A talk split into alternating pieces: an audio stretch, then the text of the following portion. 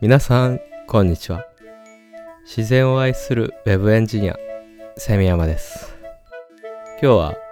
漫画家、遠目圭さんの初期作品、ゼロと僕らの変拍子についてお話ししたいと思います。今回は、遠目圭という漫画家さんの初期作品であるゼロと僕らの変拍子という作品についてお話ししたいんですけども、ゼロは一冊の単行本として僕らの変拍子の方は同じタイトルの短編集の中の一編として収録されています。できる限りわかりやすくお伝えしたいと思ってるんですが、この2作品どちらも非常に思い入れがある作品でして、ちょうどいい距離感で語れる自信がないんですが、いつかお話ししたいと思っていた作品なので、お付き合いいただけると嬉しいです。ということで、今回は透明 K さんのゼロと僕らの変拍子のネタバレが含まれますので、ご注意いただければと思います。まず、透明 K という漫画家さんについてなんですが、神奈川県座間市出身の女性作家で、1992年に六条劇場という短編作品で第11回コミックバーガー新人漫画賞の佳作を受賞。同年の月刊コミックバーガー第18号に掲載されデビューされています。月刊コミックバーガーという雑誌ご存知ない方も多いんじゃないかと思うんですが僕もこの雑誌を買ったことはないんですよね。コミックバーガーは講談社系列のスコラという会社が出していた漫画雑誌だったんですけどもおそらく雑誌の売り上げがあまり良くなかったからだと思うんですが休刊と再出発を繰り返した雑誌で1996年にはコミックバーズに雑誌名を変えて再出発しています。その後、スコラの経営が傾いたことで、ソニーマガジンズという出版社に編集部ごと移籍。さらにソニーマガジンズもコミック事業から撤退を決めたことから、幻冬社に移籍して、その後もウェブ漫画サイトに形態を変えたり、いろいろありつつ、今現在は幻冬社のコミックブーストというウェブ漫画サイトとして存続しているようです。そんな出版界の歴史もあるわけなんですが、1992年当時は紙媒体の雑誌として存在していた月刊コミックバーガーから透明 K さんは漫画家としてのキャリアをスタートされたわけです。作風なんですが、多摩美術大学の油絵を専攻されていたということで、とてもデッサン力が高くて、端正な絵を描かれる方です。初期の作品のカラーイラストは、アクリルと水彩を併用して描かれてたみたいなんですが、油絵っぽいザラザラした紙の質感を残した表現で描かれていて、漫画のイラストとしてはかなり異彩を放ってましたね。今はもっとフラットな描写をされてるんですけど、この初期のカラーイラストのザラザラした質感とか描き方って日本の漫画の表現の中でもかなり独自性が高く異質だったんじゃないかなと思います。この辺りの初期のカラーイラストは遠目圭さんの羊の歌という画集に収められています。遠目圭さんは玉美の漫画研究会に所属されていたそうで、後輩には同じく漫画家の佐村博明さんや玉置勉強さんもいて、一緒に同人誌を作ったりしていたようです。物語の作風で言うと、いろんなジャンルを書かれる方なので、一言で言うのは難しいんですが、特に今回ご紹介するゼロと僕らの変拍子という作品では、10代の少年少女の生々しい感情を繊細に時に非常に破壊的かつ過激な形でえぐるように描き出す自分的にはそういった作風かなと思っています。僕がこの遠目圭さんの作品に出会ったのも10代の頃でして、当時通い詰めていた今はもう亡くなってしまった薄暗い本屋でゼロと僕らの変拍子の単行本を見つけたんですよね。僕らの変拍子は短編ですし、ゼロは短期集中連載ということでコンパクトにまとまってるんですが、遠目計算というと作品を連載中断することが多い人という印象がありました。僕は90年代中盤から2000年代の前半にかけて遠目計算の作品を集中的にウォッチしてたんですけども、その時期に黒金という時代劇の漫画とイエスタデイを歌ってというラブコメ要素のある青春群像劇の漫画を遠目計算が並行して連載してたんですけど、まあ単行本が出ないんですよ。基本が不定期連載なんですよね。で、完結していない不定期連載の作品が複数ある中で、違う作品の連載を始めたりするんですよね。いつになったら単行本出るんだろうという感じで待ってられなくなっちゃうんですよね。そういうわけで遠目計算の作品については僕らの変拍子とゼロだけを手元に置いて最近の遠目計算の動向についてはかなり長きにわたってチェックしてなかったんですよ。で今回ゼロと僕らの変拍子を取り上げるにあたって調べてみたんですが、自分的にはかなりびっくりするような状況になってまして、遠目計算はさっき挙げた作品以外にも、いろんな作品を始めては、どれも不定期連載というスタイルを取られていたんですが、なんとそのほとんど全てをちゃんと完結させてたんですよ。これ結構びっくりしまして、さっき挙げた時代劇漫画の黒金とか、いつまで経っても単行本が出ないので、もう続きが書かれることはないんだろうなと思ってたんですが、これもきっちり完結してるんですよね。黒金は1993年、もともとは遠目圭さんが読み切りとして書き、雑誌に掲載された作品を第1話として連載がスタートしたんですが、2004年に救済が発表されたんですね。ところが最後の掲載から約13年後に黒金会とタイトルを改め連載を再開するんですね。そして2020年まで掲載し堂々の完結と至りました。最初の読み切り掲載から25年以上かけてきっちり完結させてるんですよ。単行本は黒金と黒金回を合わせて25年で全10巻です。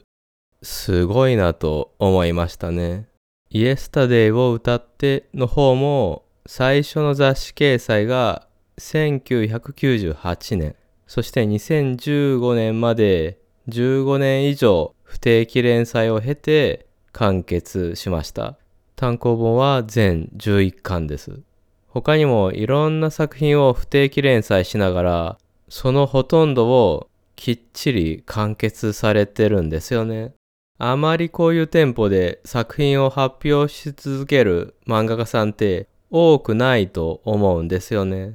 コンスタントに制作するか書けなくなってしまうかのどちらかが多い印象があるんですけど不定期連載を続けながらどれだけ時間がかかっても一作一作完結させていくのが遠目計算のスタイルなんですね。こういうテンポになる理由としては全ての作画をご自身で行っているということがあるようです。アシスタントさんに振るのは基本的にスクリーントーンの切り張りだけで作画については背景を含めてご本人が行っているそうで、漫画の背景は多くの漫画家さんがアシスタントさんにやってもらってると思うんですが、遠目さんはご自身で書かれているということなんですね。結果的に多くの漫画作品とは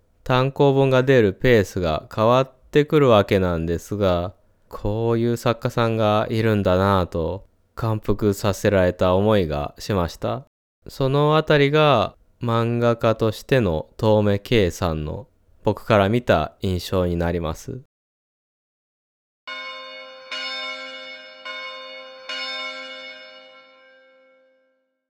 続いては遠目圭さんの作品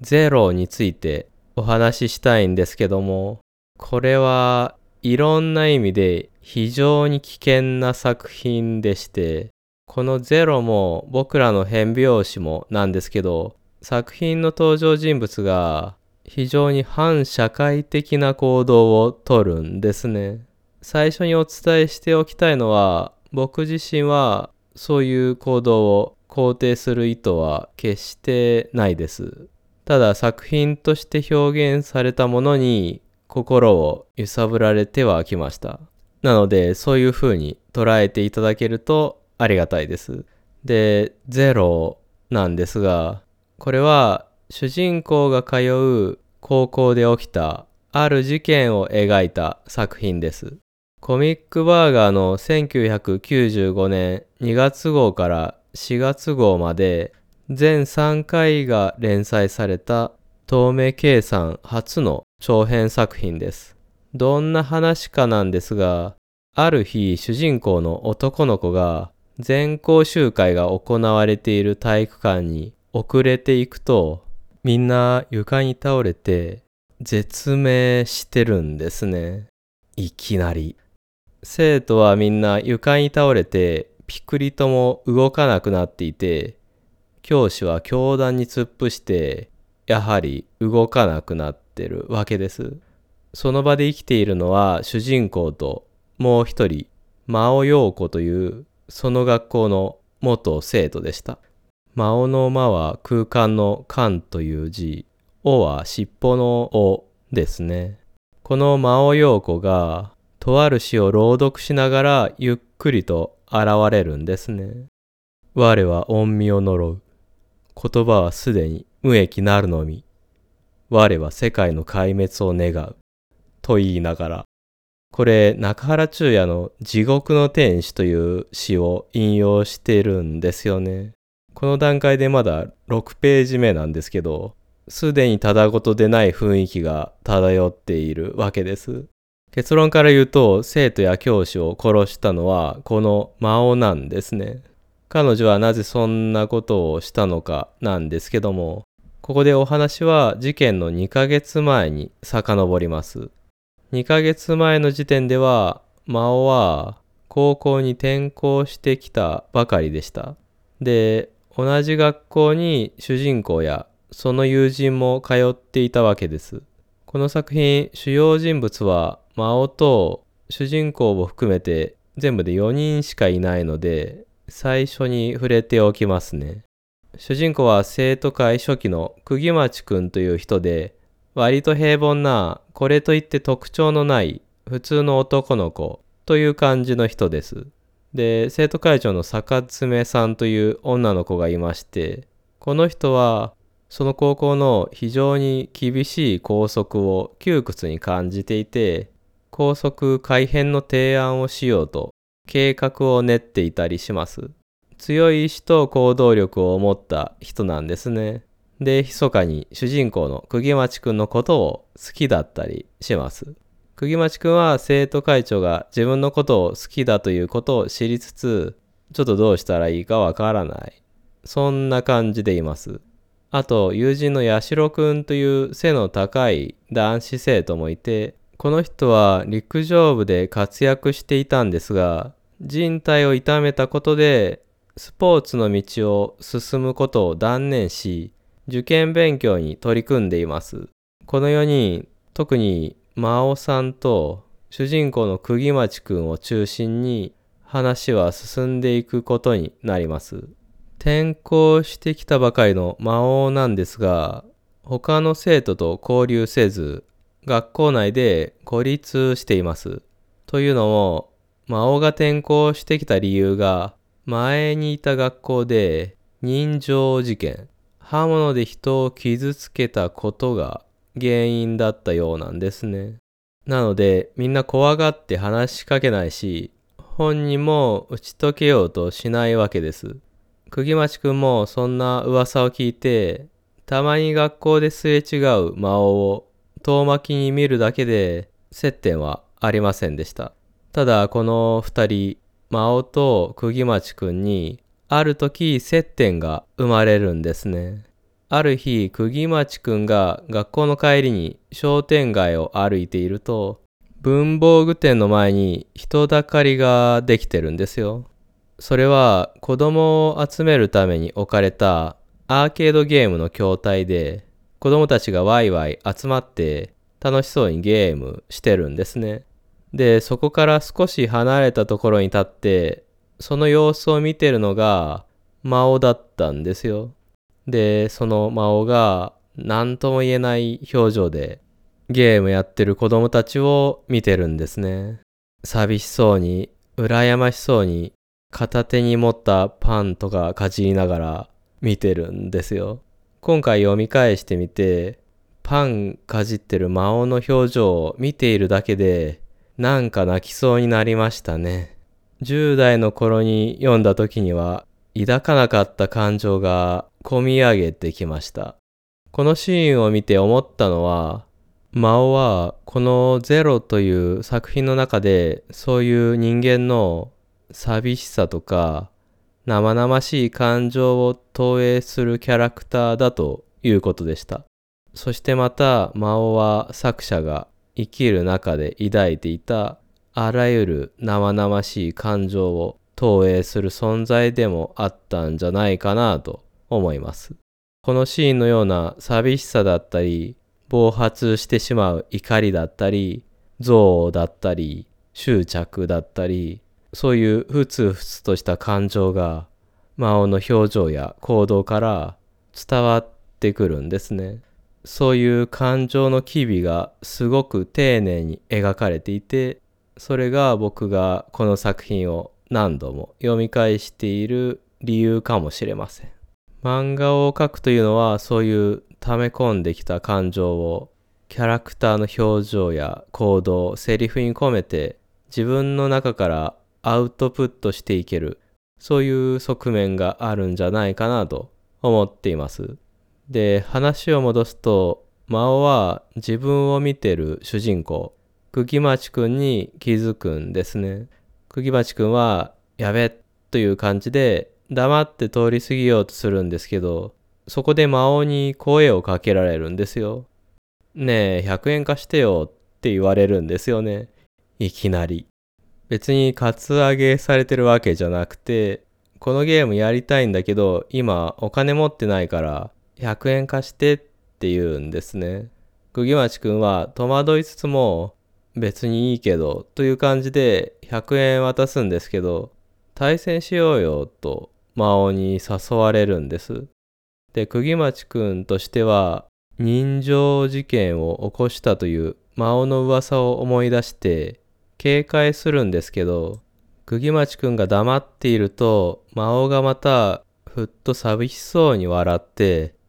急いでるって言うんですね。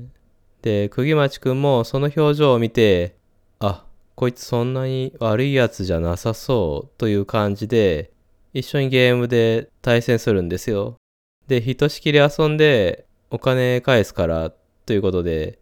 魔王の住んでいるアパートに行くことになるんですね。ガランとした殺風景な部屋で、必要最低限の家具とあとパソコンが置いてあるだけなんですけども、魔王によるとパソコンは唯一の趣味ということで、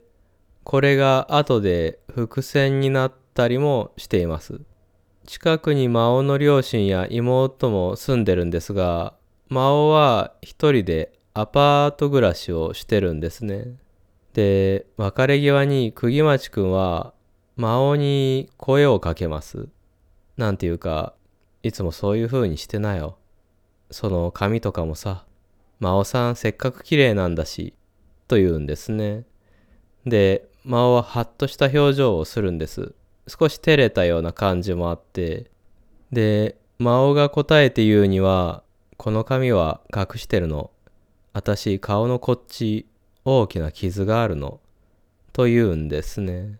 魔王は顔の左半分を紙で隠してるんですけど、それにはそういう理由があったということで、続けて魔王は子供の頃事故でね、前の学校での噂聞いてるでしょ。それ、これが原因なの。ということを口にします。魔王が孤立に至った背景が語られるわけです。すごいことに魔王と主人公が交流をするのは唯一この時だけなんですね。あとは本当に殺伐とした状況の中での会話しかないんですよ。ただこの時の描写で魔王にとってこの交流が特別なものだったことが感じられるようになってます。幼い頃の事故によって容姿にコンプレックスを持った魔王にとって和やかな雰囲気の中で魔王さんせっかく綺麗なんだしと言われたことはとても大きなことだったんですね。この時の交流によって魔王は釘町くんに対して親愛の情を持つことになるわけですが親愛の情は裏返ると執着にも憎しみにもなりうるということをこの魔王というキャラクターは恐るべき行動で読者に叩きつけてくるんですね。周囲に対して壁を作っていた魔王ですがその反面いつも寂しさを抱えていました。ある時路上でバイオリンか何かを弾いている流しのミュージシャンの演奏を魔王は少し離れたところで聞いていました。で、また寂しげにパンとかをかじってるわけです。その時、同じ学校に通うある男女3人のグループが魔王を見かけて恐る恐る声をかけてくるんですね。で、魔王はそのグループと交流を持つことになるんですが、ちょっとこの辺りから雲行きが怪しくなってきます。このグループ、割と危ないことに手を出している人たちだったんですね。ヤーさんからドラッグ買ったりしていて。で、ある時、その3人が大胆にも学校の教室でひそひそ話をしてるんですが、釘町くんはそれをたまたま聞いてしまいます。その内容というのは、いつものヤーさんがあるものを運んでほしいと頼んできていると。そのヤーさんが言うには、中身はいつものドラッグだと言うんですね。謝礼はたんまり払うから頼まれてくれないかと、そういう打診が来ているわけです。明らかに怪しいんですね。で、彼らも警戒するんですが、じゃあ魔王にやらせようかということを言い出すんですね。魔王なら俺らが頼めばやってくれると。グループと魔王の力関係が感じられる嫌なシーンなんですよね。魔王は完全に寂しさにつけ込まれていいように利用されてるんですよ。で、その話を聞いてしまった釘町くんはその場を立ち去ろうとするんですけど見つかって呼び止められるんですよね。で、釘町くんはお前らそんなのやめとけよと言うんですけど、彼らは耳を貸さないわけです。さらに厄介なことに、釘町くんは釘町くんで、このグループに弱みを握られてるんですよ。過去に釘町くんはこのグループとつるんでいて、相当危ないことにも手を出していたみたいなんですね。このグループの人が忠告しなかったら、警察のお世話になっていたようなそういう局面もあったみたいで、なのでしっかり口止めされちゃうんですね。このことを魔王に言うなと。釘町くんという人は決して正義感でも清廉潔白な人でもないんですね。で、魔王はそのグループにそそのかされて運び屋を引き受けるわけです。そして釘町くんは魔王に忠告することもできなかったんですが、家でじっともしていられなくて、当日取引の現場に来てしまいます。すごくどっちつかずな行動なんですけど、人間臭いなぁとも感じますね。で、魔王はその場所に現れた取引相手から紙袋を受け取るんですが、待ち伏せていた警察官に取り押さえられるんですね。釘町くんは魔王に駆け寄ろうとするんですが、俺に何ができると、結局何もできずに、その場に立ち尽くすことしかできないんです。さらに魔王は、そうやって結果的に釘町くんが自分を見捨てたこともはっきり目にしてしまうんです。魔王が受け取った紙袋に入っていたのはドラッグではなく拳銃でした。地元のヤーさんが高校生をそそのかして物を運ばせていたという話だったんですね。私は何も知らなかった。友達に頼まれただけ。と魔王は言うんですが、過去に人情事件を起こしていたことから取り合ってもらえません。そして魔王は自主退学に追い込まれることになります。アパートも引き払って。だけど彼女は戻ってきたんですね。その学校に。大勢の生徒が床に倒れて動かない中で、釘町くんと魔王は言葉を交わします。どうしてという釘町くんに、魔王はあっけらかんと、私がやったのって言うんですね。この後のセリフ少し読みますね。換気口からガスを流したの。大量にね。全校集会で全校生徒がこの体育館に集まっていた。知り合いの衛生研究所の人に頼んだの。その人親切で製薬会社の人に頼んでくれた。知り合いといっても名前も顔も知らない人だけどね。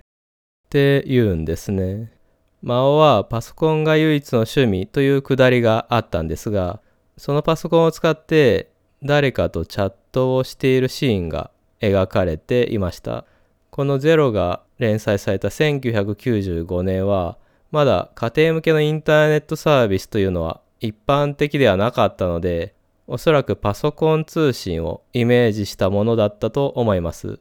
その匿名のチャットで仲良くなった人に頼んでやってもらったんだと、そう言うんですね。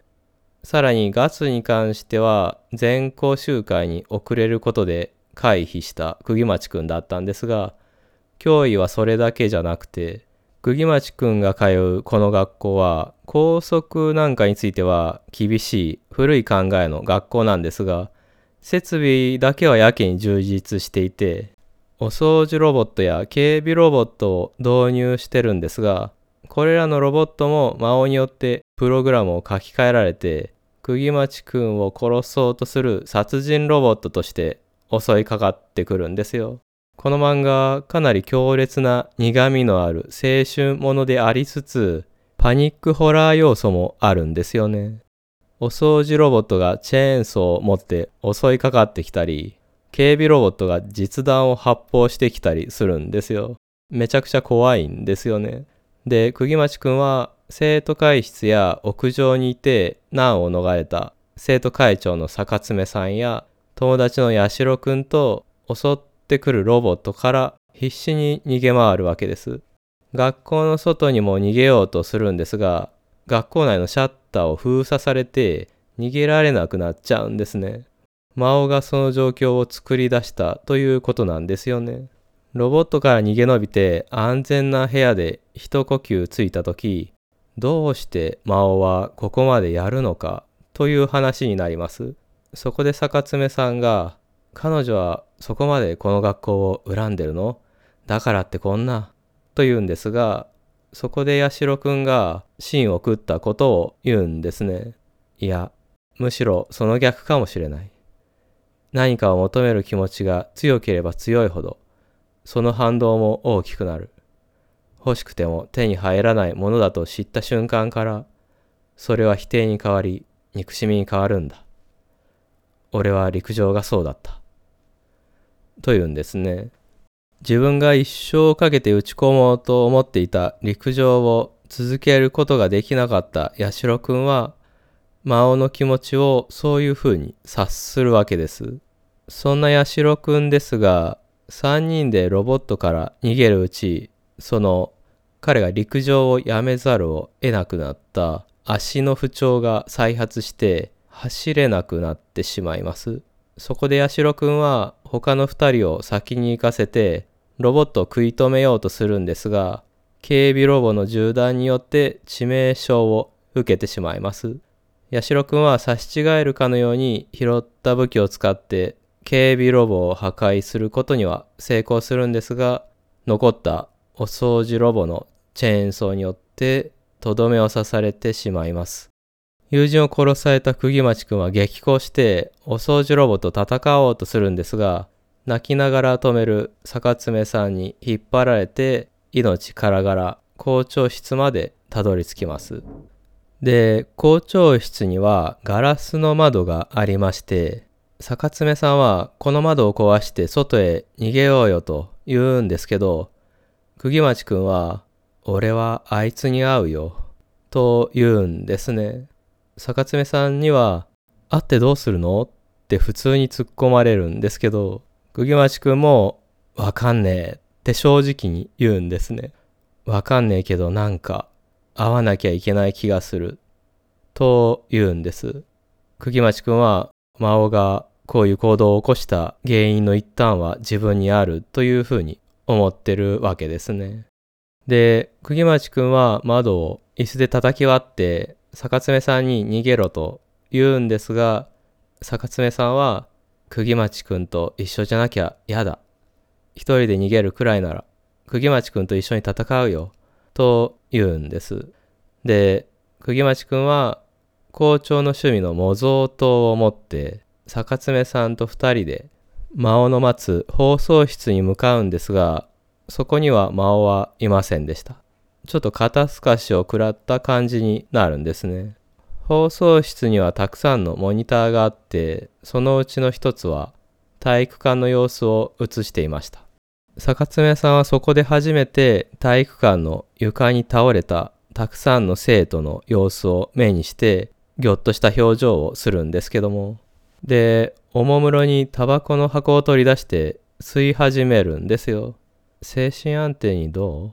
と言って、釘町くんも一緒にタバコを吸うんですけど、生徒会長の坂爪さんはよくこっそり生徒会室でタバコを吸っていたそうで、釘町くんもそうですけど、坂爪さんも優等生でもなければ清廉潔白な人でもないんですよね。でも分かりやすく問題児という感じの人でもなくて、周りには普通に見せてるんだけど、心に鬱屈や葛藤を抱えている子たちなんですよ。この作品に出てくる一人一人がそうで、だから感情移入できるのかもしれないですね。で、魔王は逃げたのかなという釘町くんに、八代くんの言ったことが当たってるなら、きっと逃げないよ、と坂爪さんは言います。八代くんの言ったことというのは、何かを求める気持ちが強ければ強いほど、その反動も大きくなる。欲しくても手に入らないものだと知った瞬間からそれは否定に変わり憎しみに変わるんだというくだりですね。坂爪さんは続けて言います。だって彼女はやっとこの学校を手に入れたんだもん。ここは今や彼女のお城なんだよ。その直後、不意をつかれた坂爪さんは、背後からお掃除ロボのチェーンソーの直撃を食らってしまいます。釘町くんは模造刀でお掃除ロボを破壊するんですが、坂爪さんの傷は明らかに致命傷で、なすすべもなく亡くなってしまいます。八代くんに続き坂爪さんも魔王のロボットにやられてしまったわけです。学校に残るのは魔王と釘町くんだけになりました。釘町くんは折れて短くなった刀を手に怒りを込めて叫びます。魔王、どこだ？この学校にはもう俺とお前しかいねえ。お前のロボットも死んだ。釘町くんは魔王を呼びながら手当たり次第に教室の扉を開けて回るんですが、そのうちの一つで魔王は釘町くんを待っていました。この事件を起こした時点で魔王はずっとジャケットとジーンズといういでたちだったんですが、この時の魔王は在学中と同じセーラー服を着て教室で一人佇んでいたんですね。どうしたの？釘町くん。帰らないの？もう放課後だよ。そんな風に何事もないように語りかけてくるんですね。釘町くんはそんなふざけた態度をとる魔王に激高して刀で魔王を一思いに刺そうとするんですが、その勢いで魔王の髪が乱れて髪で隠れた魔王の顔の傷を見てその手を止めます。思いとどまった釘町くんだったんですが、魔王はそんな釘町くんの手に自分の手を添えて釘町くんの持った刀を自分の胸に深々と突き刺すんですね。どうしてなのか。魔王は誰かが強い憎しみを持って自分を殺しに来てくれるのを待ってたというんですね。釘町くんと学校への執着を魔王はそういう形でしか決着させることができなかった。少なくとも本人はそう感じていたということかもしれません。釘町くんは坂爪さんの遺体を担いで、魔王によってロックを解除された正面玄関から学校の外へ脱出するんですが、そこで学校に仕掛けられていた爆弾が爆発して、校舎全体が倒壊するとともに、花火が空に打ち上がります。この花火はここまで触れてなかったんですが、事件の間中仮面をかぶったり、ロボットにコミカルな顔を描いたりしていた魔王の愉快犯っぽい行動を締めくくるものになっています。その様子を唖然と見ながら、釘町くんは静かにつぶやきます。ずりーよ。全部持ってって何も残さないつもりか。というふうに物語は終わっていきます。これがゼロという作品です。魔王が取る行動はものすごく極端だったり、現実離れした展開も多いんですが、要素として分解した時の登場人物の心の動きは説得力を持ってすごく丁寧に描かれていて、心を揺さぶられる作品です。ただ、お聞きいただいた通りの救いようのない話なので、かなり好き嫌いはある作品かなと思います。ここまで聞いていただいてご興味がある方はチェックしてみてくださいね。続いては僕らの変拍子という透明計算の短編になります。この短編はコミックバーガーの1994年6月号に掲載されたのが初出になります。こちらの作品はゼロのようにいきなり床に人が倒れていたりはしないんですが、こちらも透明系の作品らしく緊張感のある展開もありまして、ほろ苦さのある青春ものという感じで、とても好きな作品なんですよね。主人公は普通高校に通う男子高校生の柳川くんという人です。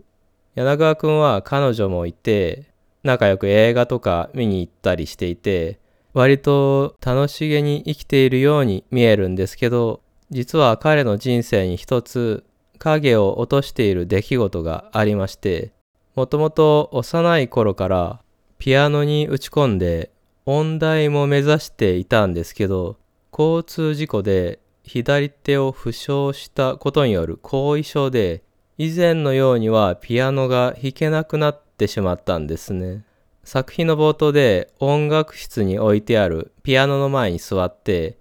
鍵盤に指を置こうとするんですけど、アホ臭いと言い捨てて弾かずに音楽室を後にしたりしてるんですね。ピアノに未練や執着があるんだなというのがひしひしと伝わってくるわけです。で、そんなモヤモヤした気持ちを抱えていながら、淡々と日々を過ごしていた柳川くんなんですが、ある日の下校時に潰れたはずの廃病院から不審な様子のサラリーマンが出てくるのを見つけるんですよ。不思議に思って入ってみると、中は荒れ果てて廃墟じみた感じになってるんですが、奥に行ってみるとそこには一人の女の子がいまして、開口一番に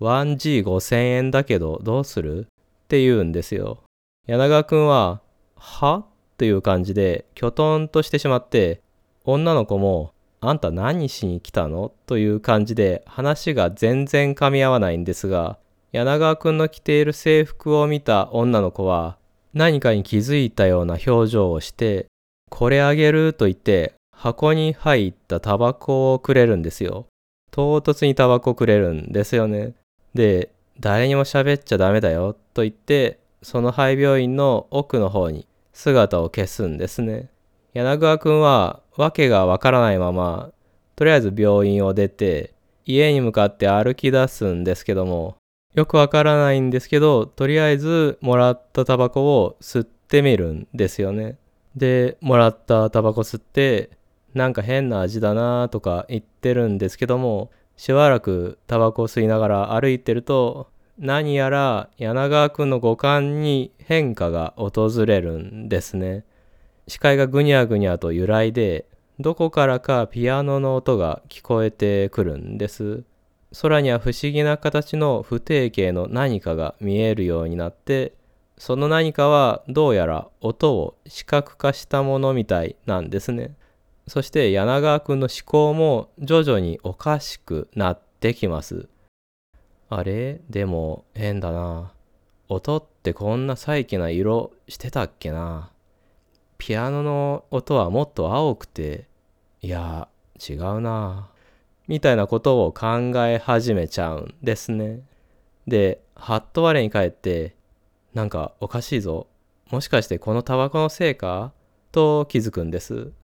怪しい女の子にもらったタバコに幻覚成分が含まれてたみたいなんですね。柳川くんはそれに気づいて、やばい、犯罪じゃん、と驚きつつも、好奇心でとりあえずその一本は最後まで吸っちゃうんですけどもで次の日とりあえず普通に学校に行くんですけど屋上で友達と喋ってると遠くの方に見覚えのある女の子を見つけるんですそれは廃病院にいて怪しいタバコを柳川くんに押し付けてきた女の子で実は同じ学校の同級生だったんですねその子は有島さんって言うんですけども、で、どうしたかというと、柳川くんは有島さんを問い詰めます。このタバコを口止め料のつもりだったんだろう。と言うんですね。廃病院を根城に怪しいタバコを 1g5000 円とかで売ってることをばらされたくなかったんだろうと。柳川くんは誰にも言うつもりもないし、このタバコ返すよと言ってチャラにしようとするんですけど有島さんは「そんなのここで返されても困るよ」と言って受け取ろうとしないんですね。返したかったらあの場所まで来なよって言うんですよ。あの場所というのは廃病院のことですね。有島さんという子はこういう主人公を戸惑わせたり翻弄したり社会的なモラルとかあまりそういうものに縛られない自分の欲求とかやりたいことをやりたいようにやるんだというそういうタイプの人なんですね。で有島さんに言われて仕方なく廃病院に行ってみるとそこには有島さんだけじゃなくていろんな年代の男女がたむろしててみんな怪しげなタバコを吸ってるんですね。僕はダウンはダメなの働けなくなるから働くの好きだから僕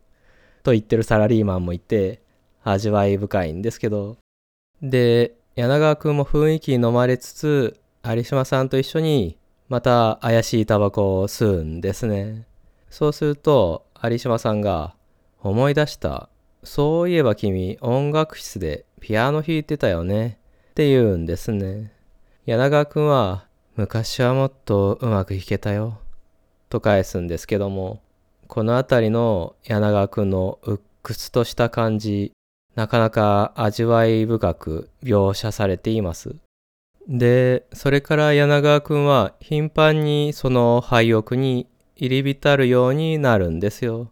彼曰く別にやめられなくなっているわけじゃなく、有島さんと同じで無条件に幸福感が味わえるから好きなんだと、そういうことなんですけども、ただそんな生活にも終わりが訪れることになります。有島さんは自分の母親の店で働いている外国人から怪しいタバコの原料を買ってたんですけど、その外国人が警察に追われていて、有島さんのところにも警察が事情聴取に来るんですね。で、有島さんと柳川くんは二人でそのことについて話し合うんです。あの外国人が捕まったら芋づる式に私も捕まるかも。と有島さんは言うんですが、続けて、私喋んないよ、君のこと。って言うんですね。柳川くんは推薦入試決まってるけど、私は学校なんかいつでもやめてもいいし、大丈夫だよ。って寂しそうに微笑んで見せるんですよね。そんな風に言ってくれる有島さんに対して、柳川くんが何を言うかというと、ここから急展開なんですが、一緒に逃げようって言い出すんですね。有島さんは以前に卒業したら一緒に南米に怪しいキノコ狩りに行こうよって柳川くんを誘ってたんですけど、そのこととつなげて、なんなら南米まで逃げよう。物価が安いからなんとかなるって言い出すんですね。何言ってんの？混乱してんの？あんたそんなことする必要ないんだってば。という有島さんに対して柳川くんはこう返します。このくだりちょっと引用しますね。かっこつけでも何でもないよ。逃げたいんだよ、俺。もう何もかも嫌なんだ。大学とか推薦とか左手のこともピアノをみんなうざったい。だから頼むよ、有島。一緒に逃げてくれよ。と言うんですね。柳川くんが今まで抑え込んでいたいろんな感情がここに来て爆発したように吹き出してくるわけです。それを静かに聞いていた有島さんは、それもいいかもしれない。荷物取ってくるね。駅で待ち合わせしよう。好きだからね、柳川くん。と、微笑みます。で、場面変わって、駅です。駅のホームで大きなカバンを持って、有島さんを待つ柳川くんの姿が描かれるんですが、そこに有島さんの姿はありません。有島さんは来なかったんですね。柳川くんは例のタバコの箱を握りつぶしながら、わかってる。有島はわざと来なかった。と悟ります。その後、有島さんの母親の店で働いていた外国人は捕まったんですが、有島さんのことは喋らなかったようで、なんですけど、有島さんは学校を辞めて柳川くんの前から姿を消しました。有島さんとの日々が終わった中で、柳川くんが向かったのは学校の音楽室でした。ピアノの前に立っていろんな思いをかみしめているところに柳川くんの彼女がやってきて言うんですね。ピアノ弾きなよ。そんなに辛いなら弾けばいいじゃない。そうだよ。一人でうじうじ悩んでバカみたい。簡単なことだよ。諦められないならやればいいじゃない。左手だって動かないわけじゃないでしょ。思い通りにならなきゃできるようにすればいいんだよ。という彼女とのやりとりがあった後で、柳川くんは推薦入試で入ろうとしていた大学を誇示して、音大を目指すことを決意します。決まった推薦断ると後輩に迷惑がかかるんだぞ、という先生に対して、ごめんなさい。反省文を書きます。それを大学に提出してください。と覚悟を決めたような表情を見せるんです。挫折を味わって以前のようにピアノを弾けなくなってしまった自分に絶望していろいろあったけど柳川くんは最後には前を向こうとするわけです。順風満帆な人生じゃないけどそれでもできることをやろうそういう姿勢に心を揺さぶられるんですよね。この短編の最後に柳川くんは有島さんのことを考えます。今頃どうしてるんだろう？あいつのことだからこんな狭い日本とっとと飛び出して、今頃は明るい太陽の下で幸せでいるのかもしれない。という柳川くんのモノローグと南米をイメージした豊かな緑の中に立つ有島さんの絵で、この物語は締めくくられています。ゼロでもいわゆるドラッグが物語の要素として登場したんですが、僕らの変拍子ではより大きな要素としてそれがありました。遠目系の初期作品には話のお膳立てとしてそういうものが出てくるという傾向があったんですね。ということで、ゼロと僕らの変拍子についてお話ししてきました。思い入れのある作品なので今回結構長くなってしまったんですが、いかがだったでしょうか？ゼロの方はあまりにも救いようのない結末の話なので何度か話すのをやめようかと思いかけたんですが、ただただひどいだけの話じゃなくて誇張した部分はもちろんあるんですが、登場人物の心の動きや感情がとても丁寧に説得力を持って描かれていて、やっぱり自分にとってはとても重要な作品なので、今回ご紹介させていただきました。遠目圭さんのゼロと僕らの変拍子、ご興味があればチェックしてもらえればと思います。セミラジオではお便りを募集しています。概要欄のフォームや Twitter のハッシュタグセミラジオでご感想いただけると嬉しいです。今日は漫画家遠目圭さんの初期作品ゼロと僕らの変拍子についてお話しさせていただきました。ご視聴ありがとうございました。